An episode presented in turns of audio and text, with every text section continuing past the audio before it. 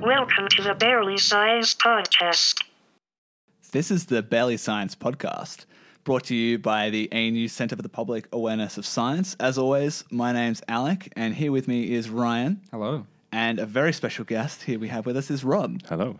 So, Rob, would you like to introduce yourself to our audience? So, what s- sets you apart from the trash scientists that Ryan and I are? Ah, right.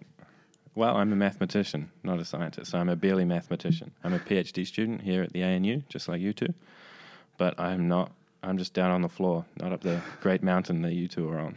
We do stand above everyone Yeah, else. that's yeah. right. Both uh, And don't we know it down here? physically and uh, mentally, some might say. No, of course not. Oh. No. I made a phone box that I sent up high. Oh, dear. and I scratch on pages. You're still beating me. It's funny because it's true. No, we're all trash in our own way. Message for the day. So, since we have a, a real life mathematician here amongst us, I wanted to start off by talking about some trash maths, which um, has been brought up in a couple of things I've been reading about, um, which I found quite funny because it's something that sits quite close to a, a physicist's heart.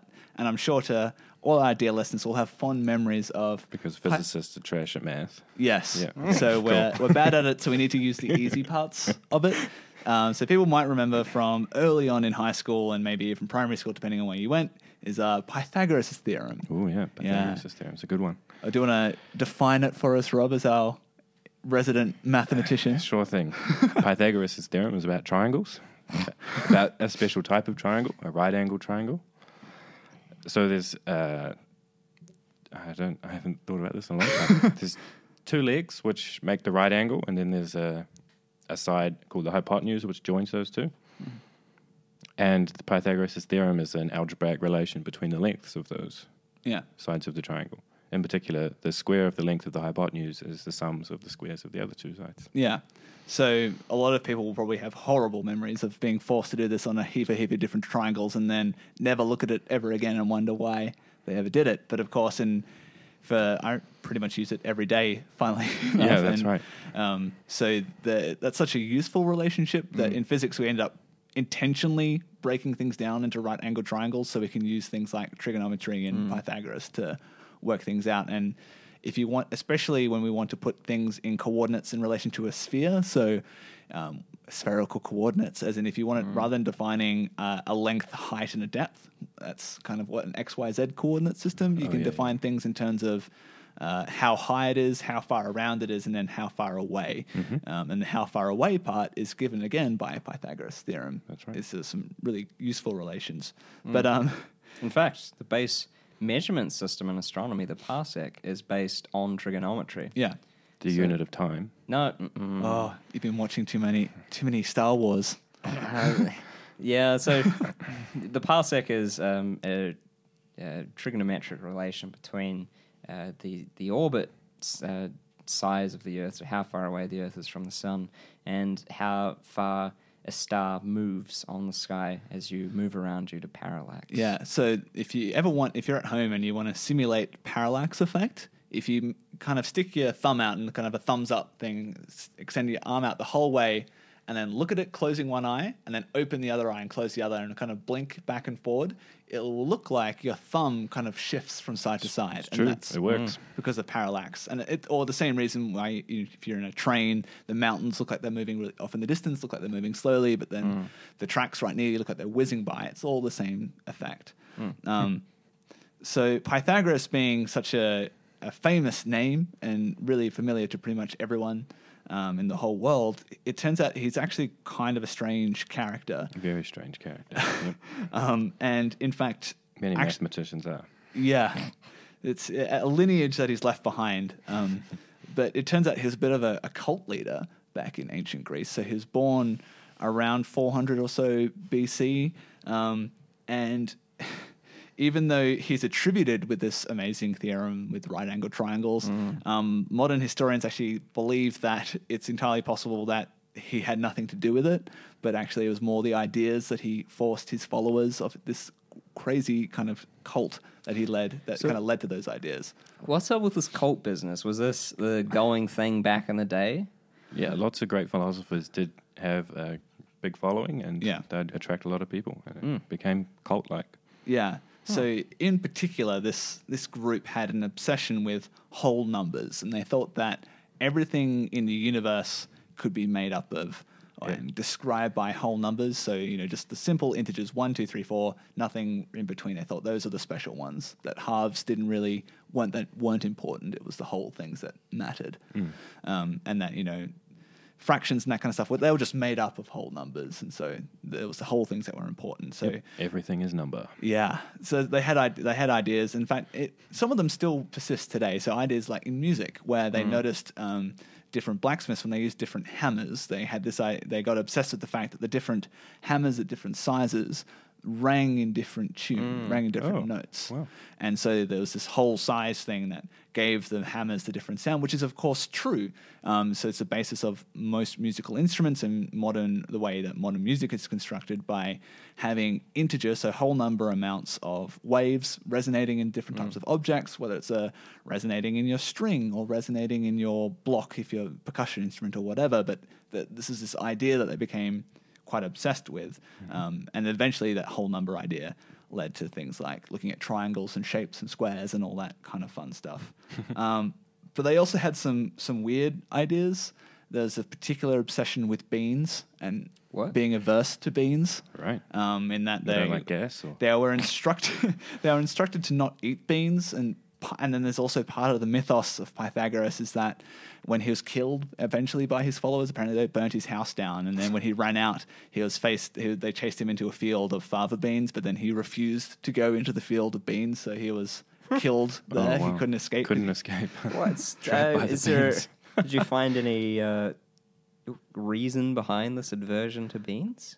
there's a bit of there's debate over if it's really true or if it's just part of the mythos. But then there's also ideas is that I think there are certain um, allergies that can be built up if you have too many of certain types of beans, certain types of gastrointestinal issues you can get. Um, but it's still not entirely clear. So with all these ancient Greek philosoph- philosophical cults, there was a lot of them all at the same time, and they were fighting for people to come and stay with them and pay them.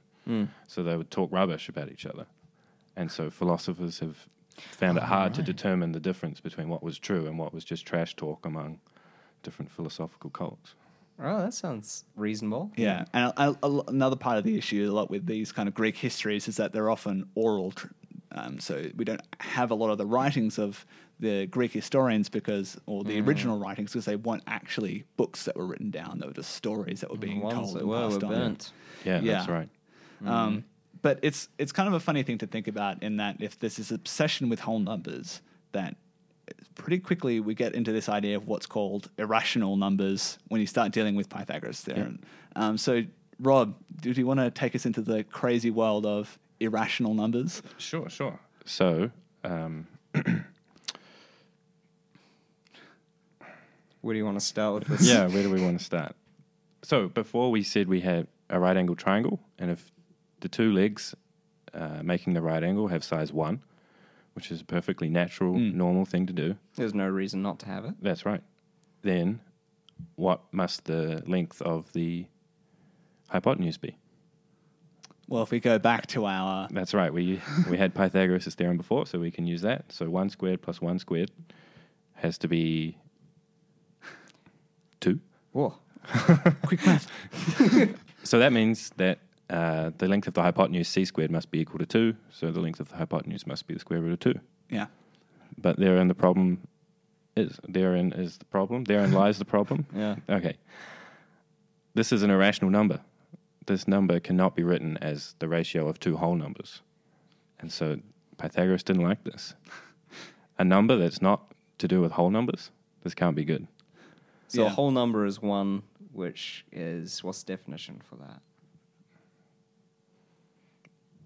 Surface level definition's fine. Yeah, right. We don't need to go A deep. whole number is just a number in the sequence 0, 1, 2, 3, so 4. we're shocking our mathematician friend by Yeah, trying to define Asking it, to what, is, define a what is a number. number. You- But, you see, but it- this is part of the problem the- for Pythagoras. I mean, Yeah. to say to what a number is is surprisingly difficult, I suppose. yeah. So they And he believed that these things that couldn't be expressed as fractions were not numbers. Yeah. So they they very upset by these these numbers because of course the square root of two you, you can't write down as a fraction. It's just you That's can, right. get, you can get close, but you can't ever. Yeah, you, perfectly you can it. get arbitrarily close, in fact, but you can never get the exact number. So as a how can we fraction. get how can we get arbitrarily close? Okay. We're So- delving into the maths depths here yeah, I tonight. don't know. This this took mathematicians a long time to figure out. so, what do I mean by arbitrarily close? I mean, given any distance between the square root of two and some other number, so a- as small as you like, Yeah. we can always find some fraction which lies between, which lies. Pardon me.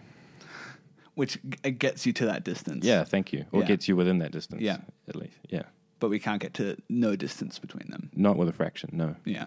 So, in that case, we're kind of building up these, I'm guessing, stupidly complex sums that you know, plus a little bit, minus a little bit, or Yeah, that's and we're right. Getting closer and closer and closer, but we can never actually get there. That's right. Yeah. So did the Pythagoreans um, get to this point in maths, or is this much later on? This is much later on. Okay. Yeah. So So, we- another one was pi, Mm. Uh, and that's even a bigger problem for the definition of numbers than root 2, but yeah, a 2 can't be expressed as a fraction of whole numbers. Yeah. And the Greeks didn't know this, I think. They just, some said that it was 22 over 7, mm. I think. Different Greeks have given different, or different mathematicians throughout history have given, It's, that's now known as Different the definitions of engineering pi. approximation. yeah, that's right. one, yeah. Pi is equal to 1, is equal to E. uh, Well, sounds that- like the cosmology definition to me. Natural units. We, just, we just mentioned another irrational number that's really important, which is E. E, yeah, so that's it's an right. E for Euler's number. So my maths lecturer in um, through um, u- through undergrad was obsessed with Euler. He was a bit of an Euler fanboy. Um, so um, Euler was he Swiss? Swiss, that's Swiss, right, yeah. Um, and my my lecturer would always call him a great towering genius. So this kind of he got very animated when talking about Euler. But uh, He was Euler- great. Euler's number is something that comes into play in a lot of different ways, and it's really quite interesting. And it comes actually back to trigonometry as well, but it, it- its origin comes from how things grow over time. So, and if that growth rate, if you have some population of things, so that can in very commonly be something like bacteria or an amount of money that you're earning interest on, for example, and that the amount, if the amount that you're earning or the amount that it's growing is proportional to the amount that you have. That's right. Hmm. So the rich get richer kind of idea. Then the, the amount that grows is determined by this number Mm-hmm. e, and so e to the growth rate, um, or decaying things as well. So if the deca- decay um, of radioactive isotopes, for Hmm. example, as well, is also given given to us by this weird, strange, irrational number that That's the right. Pythagoreans. I don't think the Pythagoreans would have known about No. E, but pi and square root of 2 definitely. But they didn't consider them numbers. Yeah, so the Well, wait, pardon me. They might have considered pi a number. but they didn't consider it irrational. Yeah, but they Yeah. didn't think it was irrational. That's right. They And the- thought it was 22 over 7 or a something good like that. point with uh, both pi and square root of two. You can arrive at these numbers uh, very geometrically. And That's I right. think you can also do Yeah. the same for e. Is Yeah. Yeah. So y- these are uh, very geometrically driven um, values. Mm-hmm. Uh, so you're, you're hard pressed to say, well, this is just it's wrong. We've screwed up somewhere because you can literally see the calculation laid out quite plainly. Yeah, that's Yeah. exactly right. Yep.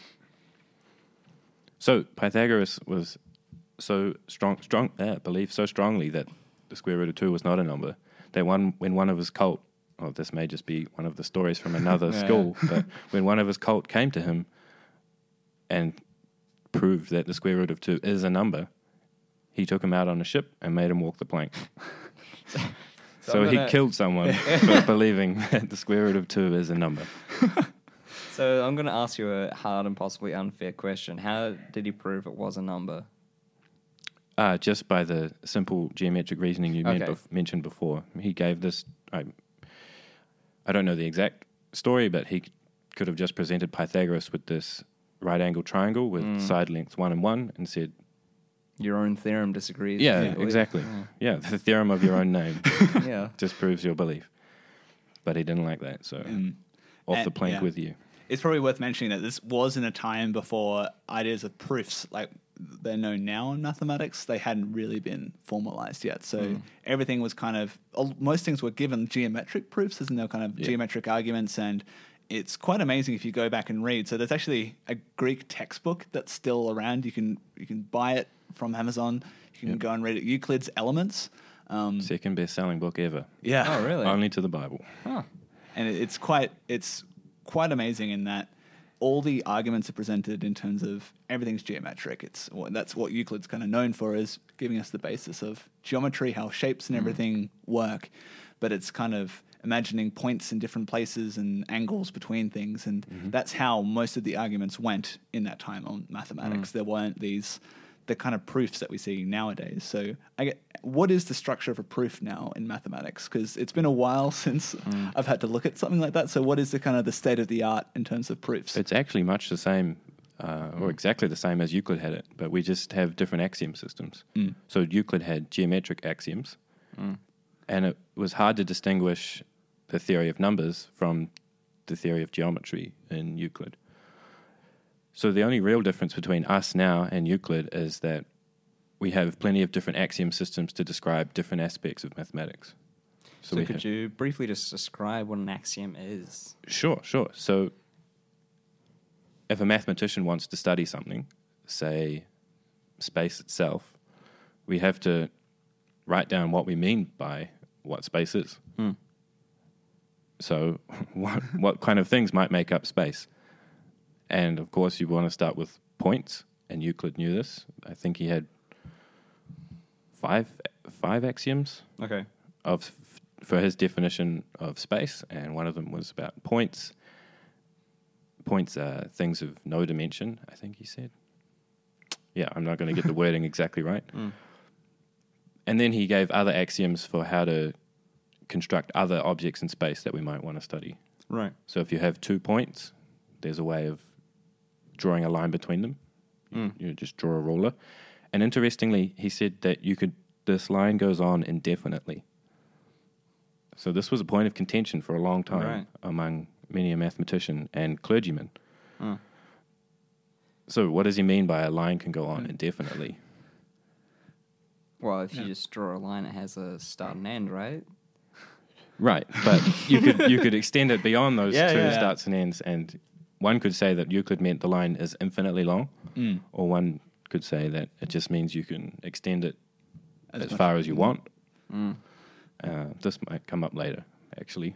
Infinities. Infinities, yeah. yeah, like we're getting into a, a, a whole nasty realm. But just to kind of to cap on that is yeah. that- sorry. So the question was about axioms. Yeah. So in order to say anything, we have to start somewhere. Yeah. And that's what the axioms give us So, a, a like, place to start. Your foundations of mathematics. that's Yeah. exactly right. So the yeah. Greek philosophers love their axioms, and but they still form foundation of pretty much all kind of modern theoretical ideas that we have. But Mm-hmm. people like Aristotle maybe took it a bit too seriously. So for Aristotle thought that you could just pretty much start with the correct axioms and get everything, get all of physics without any observations. As in, oh. yeah. So he had Oh, the okay. yeah. So he had ideas that were similar to something like what we now know as Newton's laws, but he got them a bit wrong. Right. Um, he thought they were just fundamental and basic, and then you could work up from there. He, Mm. as in he, what he called axioms weren't actually true axioms that applied to the world, which is not a, good.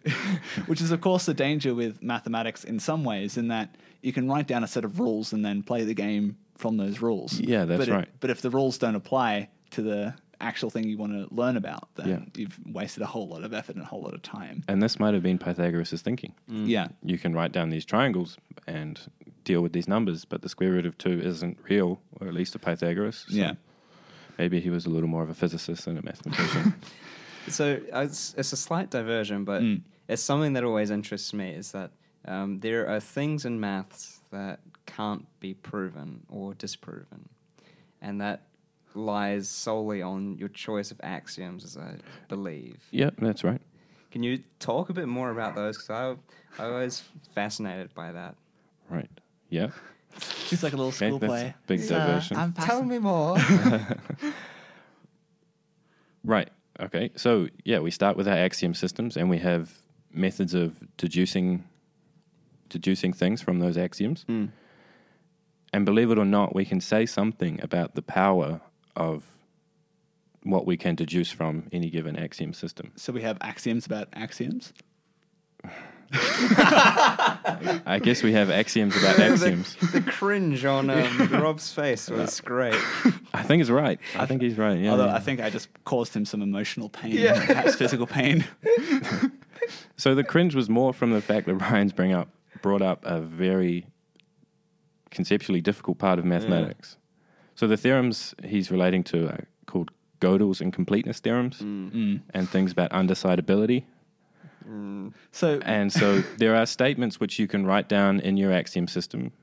So, for example, one might be able to say something, ask a question about some geometric object. So, and that geometric object is defined within your axioms.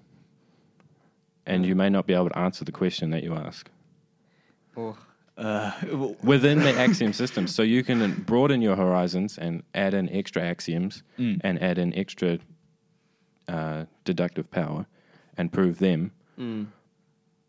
But then you've you've muddied the waters too much. yeah, that's right. Yeah, You just you're effectively You've- solving the problem by introducing the solution. yeah. You're just pushing the problem back. Yeah, Yeah, sorry, sorry for jumping on you. No, with no, that, that's but all it- right. It's That's a all pretty right. cool area of maths. yeah. it's fascinating. Because in school and stuff, you're kind of always taught that math always has a solution. There's always an answer to it, and I just find it fascinating that there is a particular area when you start thinking about it that there is no known solution or kind of falsehood to it all. Yeah, that's right. It- It just seems bizarre. Yeah, that's right. We're sold mathematics as kids as being being very concrete and well understood, but it's far from that. And you may think that you know after two thousand years of mathematics, people like Pythagoras wouldn't be around anymore. people that don't believe in irrational numbers, Yeah. don't believe in infinity. I'm, I'm hearing I'm hearing a butt coming. yeah, right. There's a, there's a big but. There's there's a lot of people around. Well, not a lot of people, I should say, but there are some people in the mathematical community who still think along similar lines to Pythagoras. Really? That's right. yeah. even after all these years that the ideas, like the fundamental ideas of mathematics, have been built on, there it still persists. still persists. Yeah.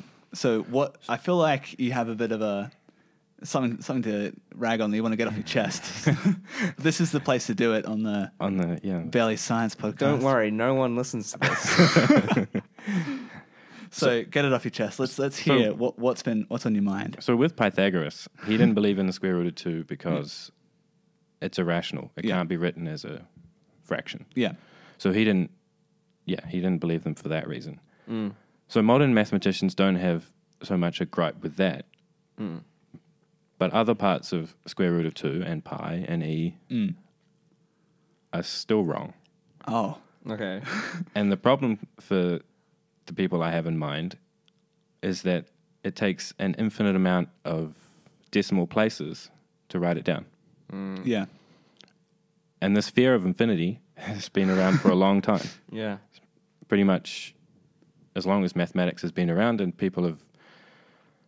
Uh, yeah, p- as long as people have been thinking about mathematics, a fear of infinity has been around. So before I mentioned this, uh, constructing a line between two points Yeah. and what Euclid meant by doing it indefinitely. It got everyone upset. it, it got everyone upset, and people debated about this for a long time. Yeah. And of course, the church weighed in, Hmm. as they do on everything, even when they shouldn't. and they decreed that infinity doesn't exist and infinitesimals don't exist. Oh. So any mathematician that decided to publish anything We're heretics. were heretics. Yeah, Oh dear.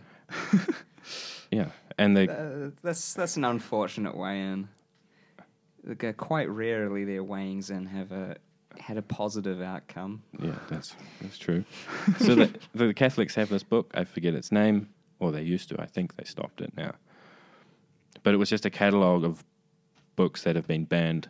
And So burned. we had there was some banned maths. at there's one some point. banned maths. Yeah, one couldn't talk about infinitesimals or infinity because that was God's realm and Ah. not the realm of mere finite humans. So see. I recently ran into this issue. So I was having a discussion with my girlfriend, and she'll appreciate this because, and maybe you can explain this better than I can because it got her very riled up. So it was talking about, of course, uh, Hilbert's famous thought experiment of Hilbert's Hotel. I love it. I love yeah. It. Yep. So it gets a lot of people riled up. yeah. So the I I'll, I'll start off by prefacing in that the the whole point of this idea of this hotel is that it points out that there are different results when you start dealing with infinities than dealing with finite numbers, right? Counterintuitive result, Yeah. Yep. So ideas that you don't but that- not necessarily wrong. Oh no, exactly. Yeah. Depending on who you ask, if you ask my girlfriend Georgia, you'll no, it's just wrong. Right. But we'll, we'll But try you're and correct always that. wrong, Alex. So, So- what's, what's the news? Okay, so seeing as all, there's kind of the two stages of Hilbert's Hotel, so I'll start off with the first one, Sure. which is the the world that we're we're all happy to live in of Uh-huh. things that we're used to experiencing of finite amounts. Whereas if you have a hotel with a certain number of floors, say it has hundred floors, Okay. and or hundred rooms, make it easier, 100 rooms, yeah. hundred rooms, and there's hundred people in this hotel, so it's full to capacity Sure. uh, a guest or a new person comes along, goes to reception and says, I'd like a room, please. The question is, can that person fit in the hotel? Yeah, right. And with, if you have 100 rooms, you obvi- obviously our experience is like, well, no, the, the hotel's full. You can't have a room. Please go away, find somewhere else. But, Mm. But- I'll, I'll let you take over for. Yeah. So let's, let's continuation. entertain the thought that they might be able to fit one more person in, Mm. and how could we do this? Well, we could take the person and let's just say the doors are numbered one to a hundred. Yeah. Mm. Was it? Yep. One to a hundred. So let's just take the person in room one and put them in room two, Mm. and that leaves room one empty. So the new person can go in there. But what poor person in room two? He can go to room three, Oh, What- and so on and so forth. What about room 100? Yeah, the poor person in wo- room 100 is left without a room. So, indeed, you're right. this hotel is full, and the new person should not have a room. That's good service. but what happens in the infinite hotel? Hmm. so the the idea then goes, okay, rather than having 100, we have infinitely many rooms. Right, so let's be precise about what that means. Oh. Mm-hmm. What does that mean? So, that means that there's infinitely many doors, and each door has a whole number on it. So, there's a door one, a door two, a door three. And as far as you go along, there's a door with N on it for some number N three million, four million. There's infinitely many. Not Couple. pie though.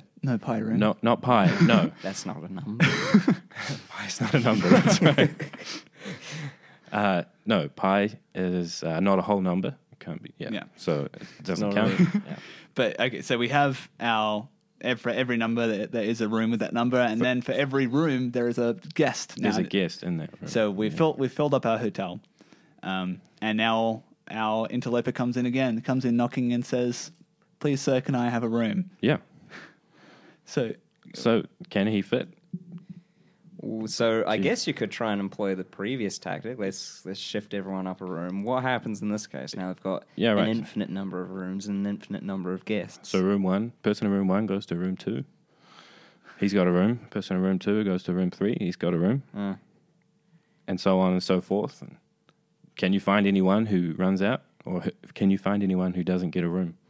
I guess if that's if someone runs out of a room, then you're saying infinity is finite. Right. Yeah. which you- you're contradicting So it'd- yourself. yeah, Yeah. it'd be Yeah. like the the first case. Yeah. If someone ran out of a room, that would mean that there's no room to go into. But we can always find bigger numbers, so we can always find the next room. So, the- this yeah. inf- infinitely large hotel can accommodate our one new guest. So you're saying infinity plus one is equal to infinity? Yes, I am. oh Oh, no! big Yeah. big claim, huge if true. You heard it here first. Yep, I am. but le- let's up the ante a bit. What Mm-hmm. if, say, I just have a bus that happens to have, uh, say, an infinite number of people on it?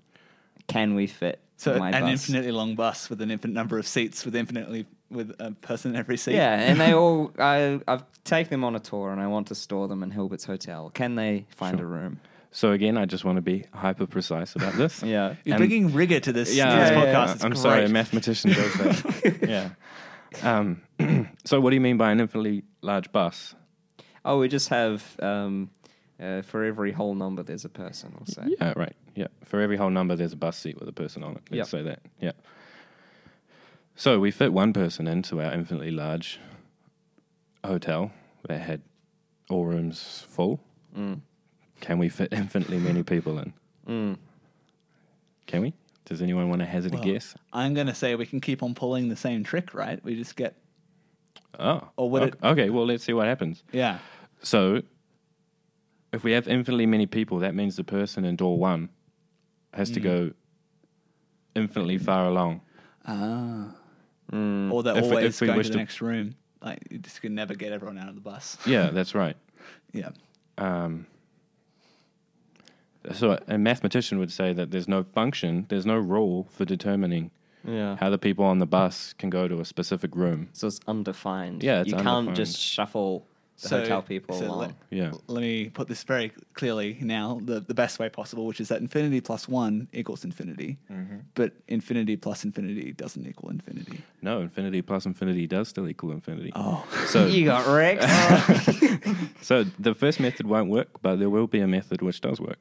oh, wow. So Okay, to how this do we, how do we get infinitely this? large bus will f- be accommodated in Hilbert's hotel. so you need to think of a function that isn't simply your room number plus infinity. Yeah, exactly. Because what does plus infinity mean? Despite the fact that you guys are talking about plus infinity, it's actually a little subtle, very subtle. So we need to think of another function exactly. So if we think of everyone that's already in the hotel, what happens if we? What type of number do we get if we take their hotel number and multiply it by two? We get an even number, Thank you. Good. How many even numbers are there? an infinite many. An infinite many, right? Exactly. they don't run out. So if we take everyone in the hotel and send them to the room, which is twice their room number, they'll all have a room, and there's infinitely many rooms. But they'll but they'll only be in even rooms. They'll only be in no. They'll only be in even rooms. That's Yeah. right. So now only half of the hotel is occupied. Yeah, half um, in commas. Yeah, yeah.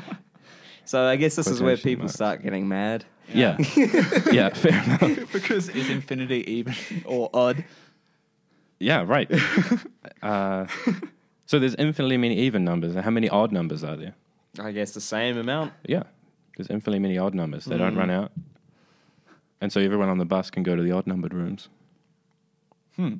So now we've taken infinity and added an infinite number of people into there.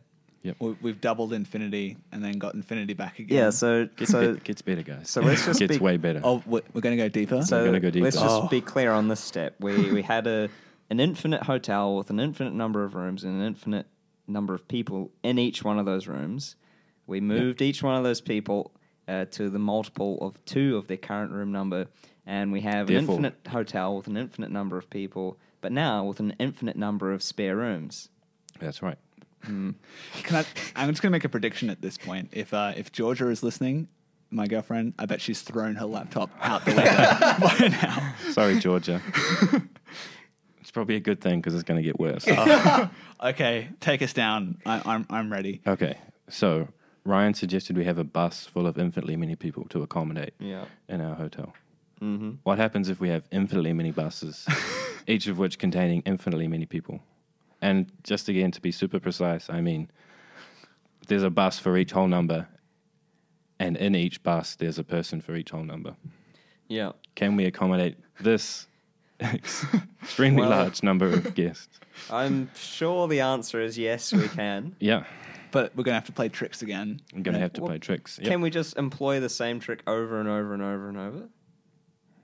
Would that work? Multiplying each room by two, then shuffling the Or, bus in. so with bus one, the first bus, we everyone we go to the even numbers. Can we just multiply by three the bus number by plus one? I like your idea. Yeah, you could keep doing that, right? shuffle Shuffle everyone everyone. by a factor of two each time. Yeah, that'll work. That wasn't what I had in mind, but that would I think that Hmm. would work.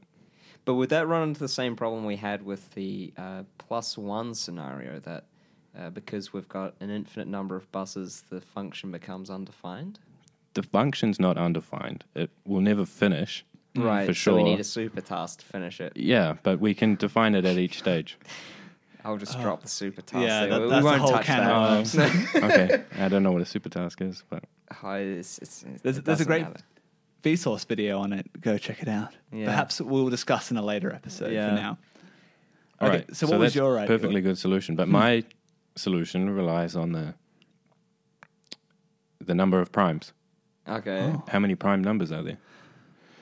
Oh, that's not one I know the straight answer to. I I predict. Well, am it's- get, I'd guess infinitely many as Yeah. well, but Yeah. You So that's a couldn't- big question, right? Is is there a limit to primes? There's no limit to primes. Hmm. Euclid himself proved that there are infinitely many primes. we, we need to read up on our, Yeah. our I need to Euclid. read some Euclid. Oh, Yeah. Yeah. yeah. So, uh, yeah, let me leave that there. So there's infinitely many primes, and Euclid proved it. Mm.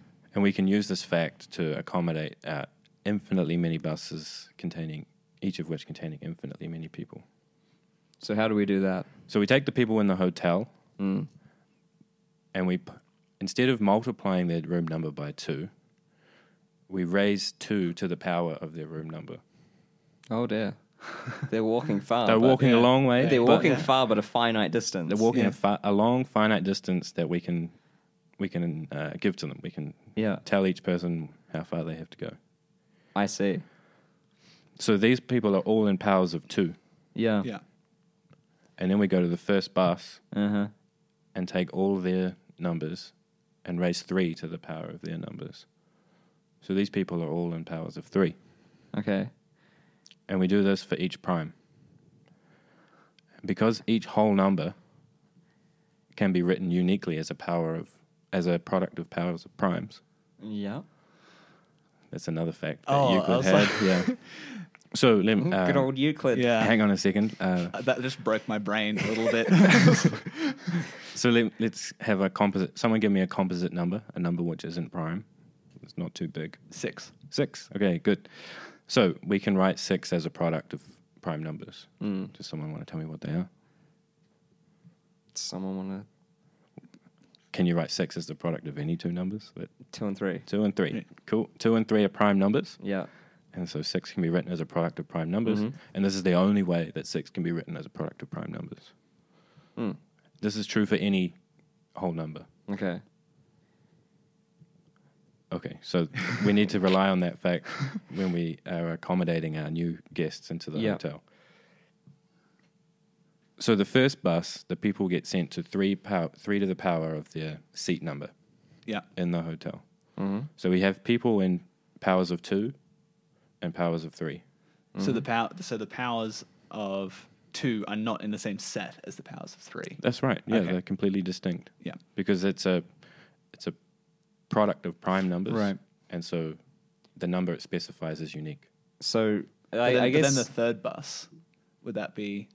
Powers of the That's- next prime, Okay. and the next prime is five. right. So it's developing on the idea of the multiplying every room by two, right? So you've you made two separate sets. You made an even set and an odd set. Or in this one, you're making prime sets. Prime sets, yeah, sets. let's call them that. Yep. Ah. Powers of two sets, powers of three sets, powers of Yeah. five sets.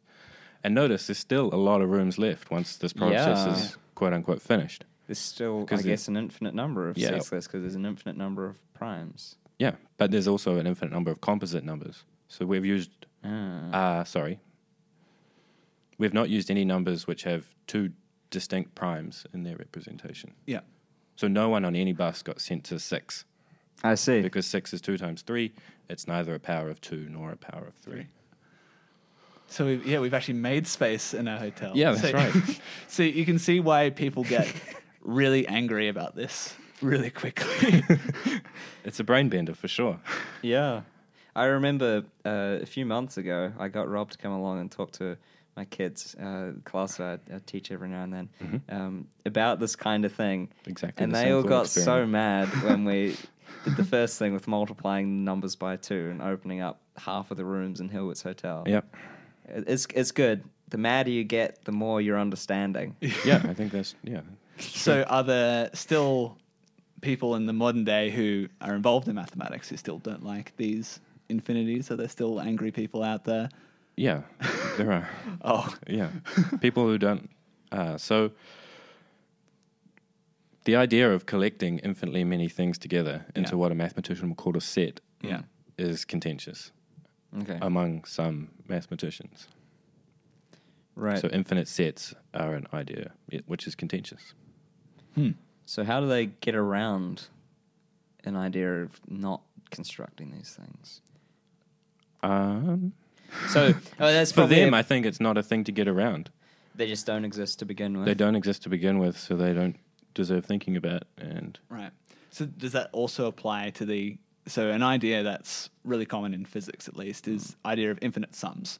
In that if you do if you add a sum up enough, eventually you'll approach a certain value. In fact, you can even or what, an infinite sum some like the claims are that you actually you go to an exact value after an infinite sum. yeah, you can make sense of an infinite sum. You can specify a, yeah, Yeah. a precise value for it. Which is Some, um, some infinite sums. Yeah, um, which is part and part of that that foundation is actually buried in things like calculus, like integral calculus and that kind of thing. Yep, exactly. Um, the study of infinitesimals, which the Yeah. church banned. um, the idea. So uh what I mean by that, so integrals, uh, in a strange way, if you can imagine, if you want to add up some amount of length, so you can imagine like the length of your forearm, for example, you can imagine breaking the length of your arm down into smaller and smaller, s- or anything down into smaller and smaller slices, and then when you add them together, you still get the same length. And the question becomes, what if you were to break it down into infinitesimally small slices and add them together, Yeah. and add together infinitely many of them, you can. The idea is that you still would still end up at the same length, which is a bit of a it sounds silly because you're just adding up things with no length to get a finite amount of length. Yeah, that's right. But there are good ideas behind this, and that the whole uh, basis of much of of pretty much nearly all of physics in terms of how things change, how things change over time, adding up the amounts of change is all based on things like integral calculus. Yeah, that's right. So my question is: so do, those, do these people who don't like the idea of infinities do they want to throw out these kind of ideas as well? Yeah, yeah. I mean, these ideas re- rely on Yeah. one to be able to uh, break things up indefinitely, do an infinite process. And Yeah. these people don't don't care for infinite things, infinite processes. So how do they suggest we deal with physics? Just They- take it out back Mm, and They're not shoot it? normally physicists, actually, so I've never talk, heard them talk about physics. okay. Yeah, Right. they're that- often computer scientists, which Oh, makes right. sense because a computer is only finite has is only a, a finite state machine. Yeah, I think well, that's the correct terminology. And so if they want a computer to be able to do it, then they have to be able to describe it. In so computers are kind of like Pythagoreans, right? They only like whole numbers. They a, yeah, don't. exactly, exactly. Yep. And even numbers, you can't uh, only finitely many finite numbers. Oh yeah, it seems a bit sketchy that there are, there are groups of people still that disregard everything. Yeah, I, I Pretty totally much. agree. Two thousand years of work doesn't matter. Yeah, and it's it, it does such a good job as well. At, um, I guess approximating reality. I'll say. Yeah. Yeah. But there's still one thing that makes I I have a pet peeve, although it is somewhat of a meme these days, but it's still a pet peeve Mm-hmm. of mine, Mm. and it involves these infinite sums that we're, talk- that Yeah. we're Oh, talking about. I know where yeah. it's going. Mm-hmm. So if you go, there's it has quite a few famous YouTube videos with uh, high levels of dislike rates. For for example, on number file. Where they talk about this this sum, and it's the sum of all the natural numbers. So Mm-hmm. one plus two plus three plus four plus blah blah blah forever equals negative one twelfth. Yeah, right. And I, I've had it explained, but it's still deep down in my core. I, I it, uh, it upsets me. Yeah, it is, it upsets me too. Is that does it there- upset you as a mathematician because there's some dodgy stuff going on? no, as a mathematician, I know there's nothing dodgy going on. Oh dear. Yeah, yeah. So can you? So what they don't mean. okay, so if you want to ascribe a number to an infinite sum, Yeah. you have to be precise about what you mean. Yeah. And so the first approach to being precise is instead of doing the infinite thing all at once, whatever that might mean, Yeah. is you do it in steps. And so you take one and two and add them together, Yeah. and that's three. So you can ascribe a number to a finite sum. But with an infinite sum, you can break it up into a sequence of finite sums. Yeah. So at each step, you add the previous, uh, the next Yeah. entry, and so you get a sequence of numbers. And if that sequence of numbers, I'll say, if that sequence of numbers gets smaller, it approaches some value. then you can as- you can, if you wish, ascribe that number to the infinite sum. So, in the case of summing up all the natural numbers, um, you're you're not getting closer to Not getting an closer to arbitrary anything, Value. So, right. how do you get a, So- a result which is minus one twelve? Right. So not that way. Okay. Yeah. Um, so uh, you mentioned number file. Number file's video is good at explaining it, but there's also another video from uh, someone in Australia, and he calls himself the mythologer. Yeah. Yeah. I've seen So it. he's on Yeah. Mm. YouTube and he gives an expl- excellent explanation. So I would like to just leave it there. But I will say that you can ascribe numbers to infinite sums in different ways. Yeah. So before we constructed the sequence of partial sums, uh, sums that finite sums where we just keep adding on the next number. So instead of doing that at each level, you could add the next number and then say divide by two. So you could take some sort of oh, no, sorry, divide by the number of numbers in your sum. So taking like a mean. Yeah, I mean, thank you. yeah. yeah, you can take a mean at each step. And so the numbers will get smaller, and then that sequence might approach a value. But even then, the mythologer will show you it. If you take this uh, one, the sum one, two, three, four, Yeah. you still don't get a finite value. It do- That sequence still, that sequence of averages still does not approach Right. a finite value. Well, that, that that's what I that's what I expect. So how do how do we get to n- minus a twelve? I'll let the mythologer explain that. Yeah, that's complicated. Okay. All right, let's let's abandon this uh, broken reality of this minus one twelfth. So I should mention that you guys are physicists, and um, It's useful. it's in useful physics, in right? physics somehow. I'm not Oh, a yeah. physicist, so I don't know how, uh, but It crops up in string theory somewhere. Yeah. uh, you know, make of that what you will, string theory. Um, but yeah, it's it's we'll change topic now and go on to um, so every now and then it's pretty rare for math to appear inside of popular news articles. Yep. Um, and unfortunately, it's more well fairly common that when it does appear, something's amiss. that's right. So there's um, a famous case a while ago, which um, you're you're a fan of, I'm sure, Rob. Yeah. Something to do with uh, Riemann stuff. yeah, Riemann stuff. That's right. So there's a, a long-standing problem in mathematics. Uh, Is it one of the Millennium Prizes? Yep. And so there's a lot of money riding on uh, it's the Riemann hypothesis. The Riemann hypothesis. yeah, So if you- yeah, the Millennium Prizes uh, were a, a set of was, was it seven problems? I forget the exact number. me too. um, is a, a number of problems that were defined by the Clay Institute, um, and each one, the solution for which was given a million dollar prize. Yep. And I think have been, I, there's only there's one that I know of Yeah, that's been me, solved. me too. The Poincare conjecture. Um, so there's no these, longer a conjecture. yeah, so these tricky math problems that are- would be really useful if we can if we can solve them. So there's things like fluid dynamics that have these tricky math problems. That's one of them. Mm-hmm. So what is this? What is all this Riemann business? So the Riemann hypothesis uh, is related to a function. So a function, what does a function do? You put a number in a function and it spits a number out. Yeah, So there's a, spec- a specific function that's related to the Riemann hypothesis, Mm. and it's a conjecture about the numbers you put in which give, which spit out zero, the zeros of the function. Okay. Um, So why is it hard to solve? why is it, I guess if I, I guess could if answer you knew, that, yeah, you'd I know don't how the solution. yeah. So- why is it important? It's important because it tells us it's related to the prime numbers. okay. So if we can understand the Riemann hypothesis, we can understand properties of prime numbers, and mathematicians like prime numbers. So, being one of these big problems, um, it's obviously good bait for people wanting to claim fame and earn some money. Mm-hmm. So there was a, a good good one a while ago. Do you want to talk about that of a grab for fame that Yeah, went right. pretty far actually? it did go. It went far too far. What was was the uh, million dollars transferred, or did it go that far? it did not go that Oh, far. okay. Mm. It certainly didn't go that far. So in 2015, a, a mathematician from uh, no math, no university that I'd ever heard of um, claimed to have solved the Riemann hypothesis. But even better, he'd claimed to have solved it based on a suggestion from one of his students.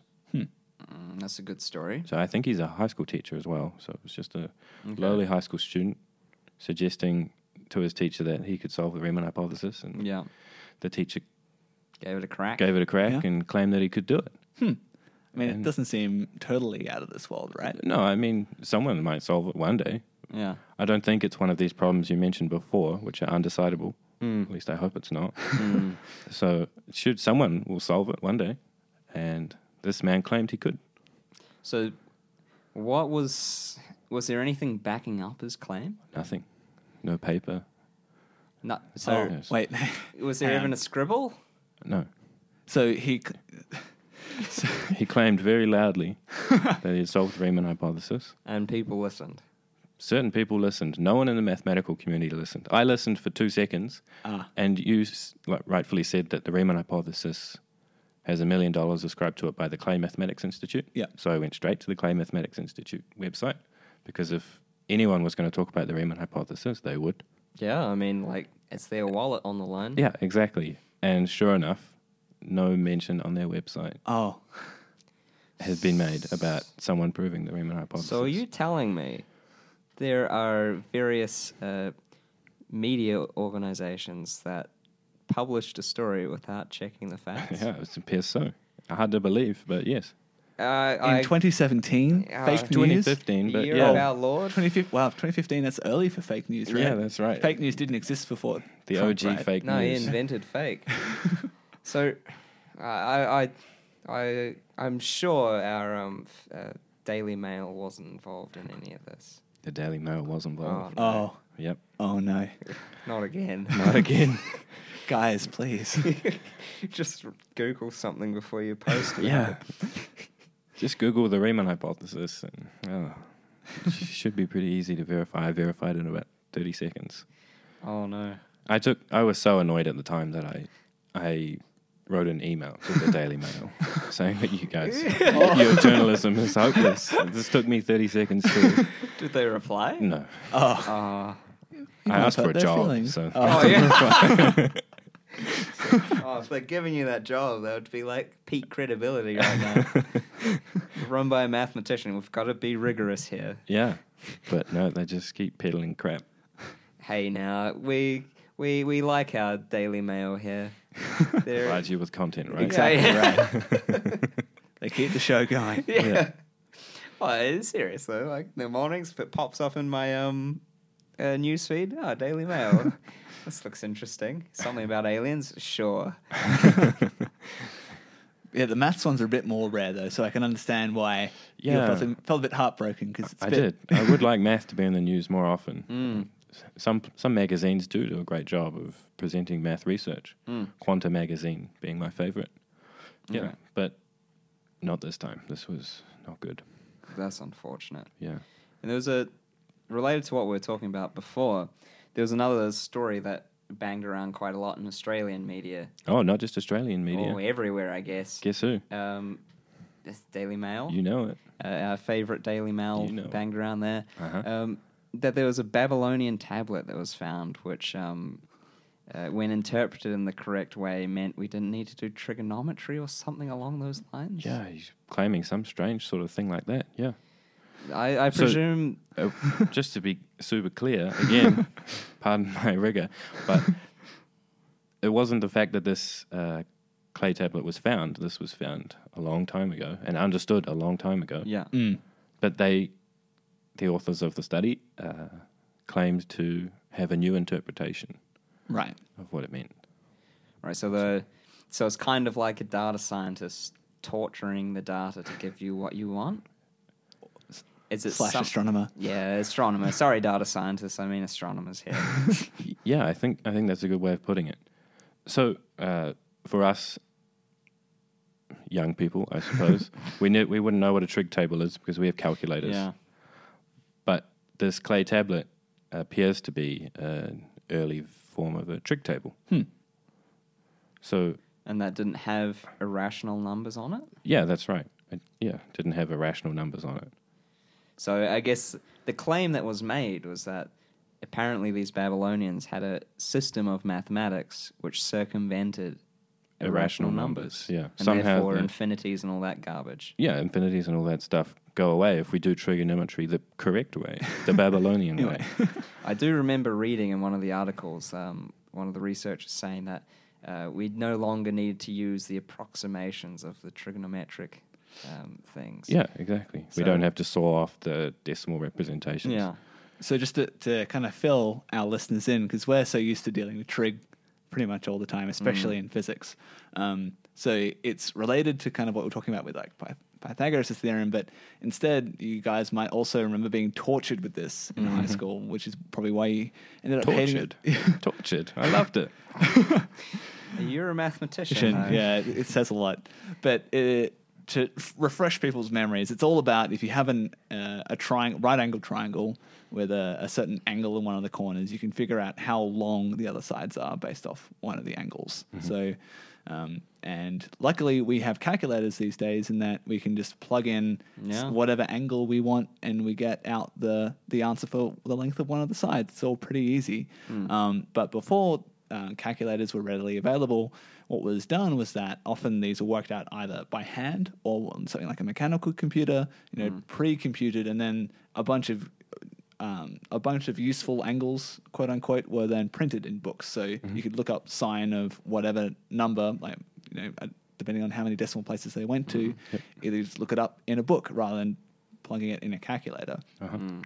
Now, something that I found really quite cool, which I learned about when how calculators worked, um, and it's also just how those numbers were made up, um, well, so those books were made, which is that for all these kind of, uh, if you want to plug in some weird number like sine of 0.912, just plug it in, just pulled that out of my head, in that we, there isn't necessarily an easy way to write down exactly what that value is. Right. Um, so instead, actually, the those functions are approximated with Yeah. sums of other things, and that's maybe a story for another time.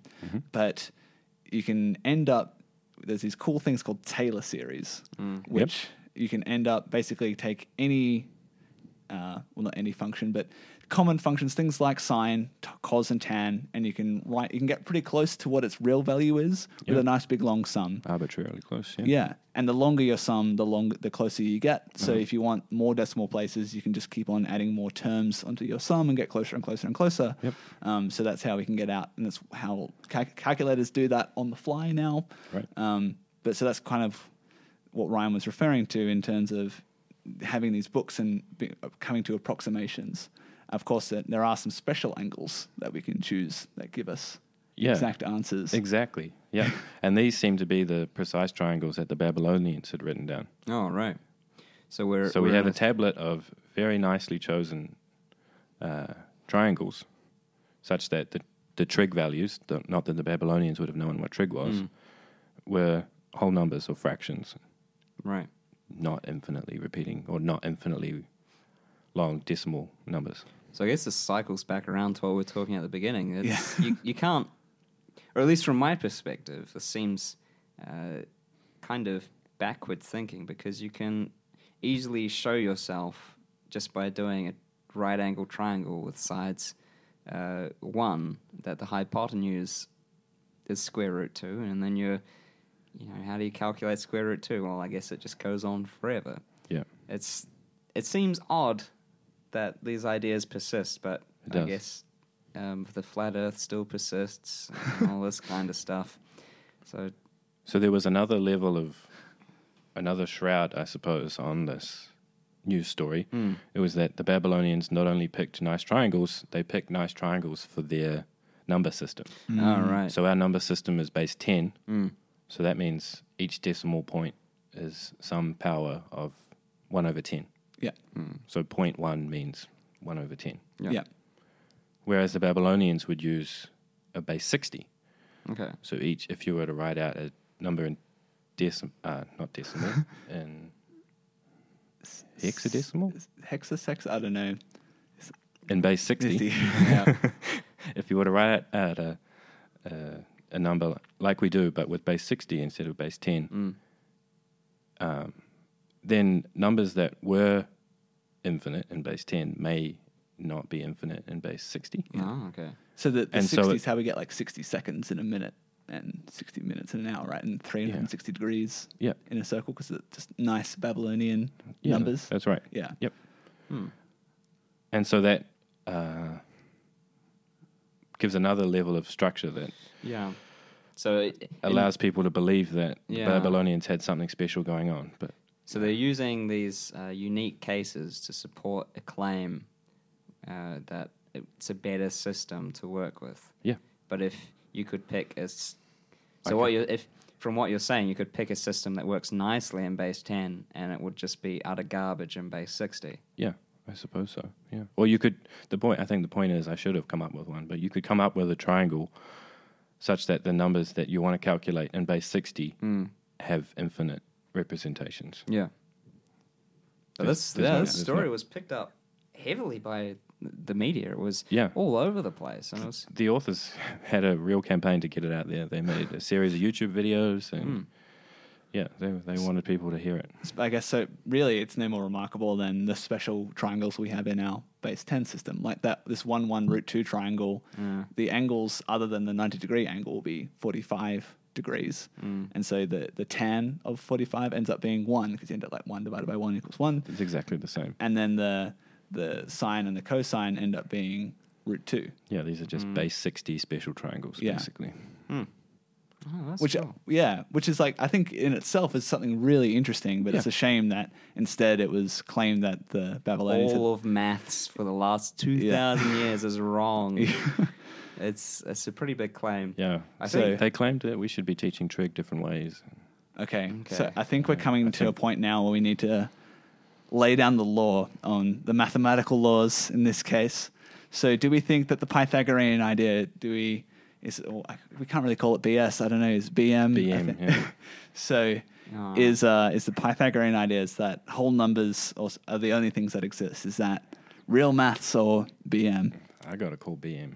yeah i'm i'm with the mathematician Yeah, I I'll have go to. Well, BM. I have to defer to the mathematician here. Yeah. Defer to the expertise. Perfectly happy talking about real numbers, Yeah. complex numbers. Now, all do- sorts of amazing numbers. Do we agree with um, Georgia in this case? Are infinities are they real maths? Should we believe them? Should we throw them out? They are a very solid M. they are mathematics. yeah, Big get M for that maths. M. Yeah. they are maths. They are great maths. Uh, yeah it's infinities are annoying but they're also remarkable because Yeah. Yeah. you can play around with them so much yeah, and I guess from our perspective is that they have a real use in physics, isn't it? we kind of need them for a whole lot of the way we understand physics works. yeah In that, yeah, we haven't seen any observ- we haven't made any observations yet that have broken those rules Right. that use them to be applied. And I guess we should uh, make sure that it's clear that uh, infinity isn't a number, despite us saying if we add something to infinity, that equals infinity. That's it's pretty Or- pretty bad maths there. Yeah, it's- it's uh, infinity is I guess better described as more of a concept than a, a number or something like that. Uh, Rob's Yeah. Rob's Uh, cringing again. one can come up with a system of arithmetic which is consistent with ours and allows you to add and multiply infinities. oh. But maybe that's a story for another I time. reckon so. Yeah. P- yeah. Infinity is a number.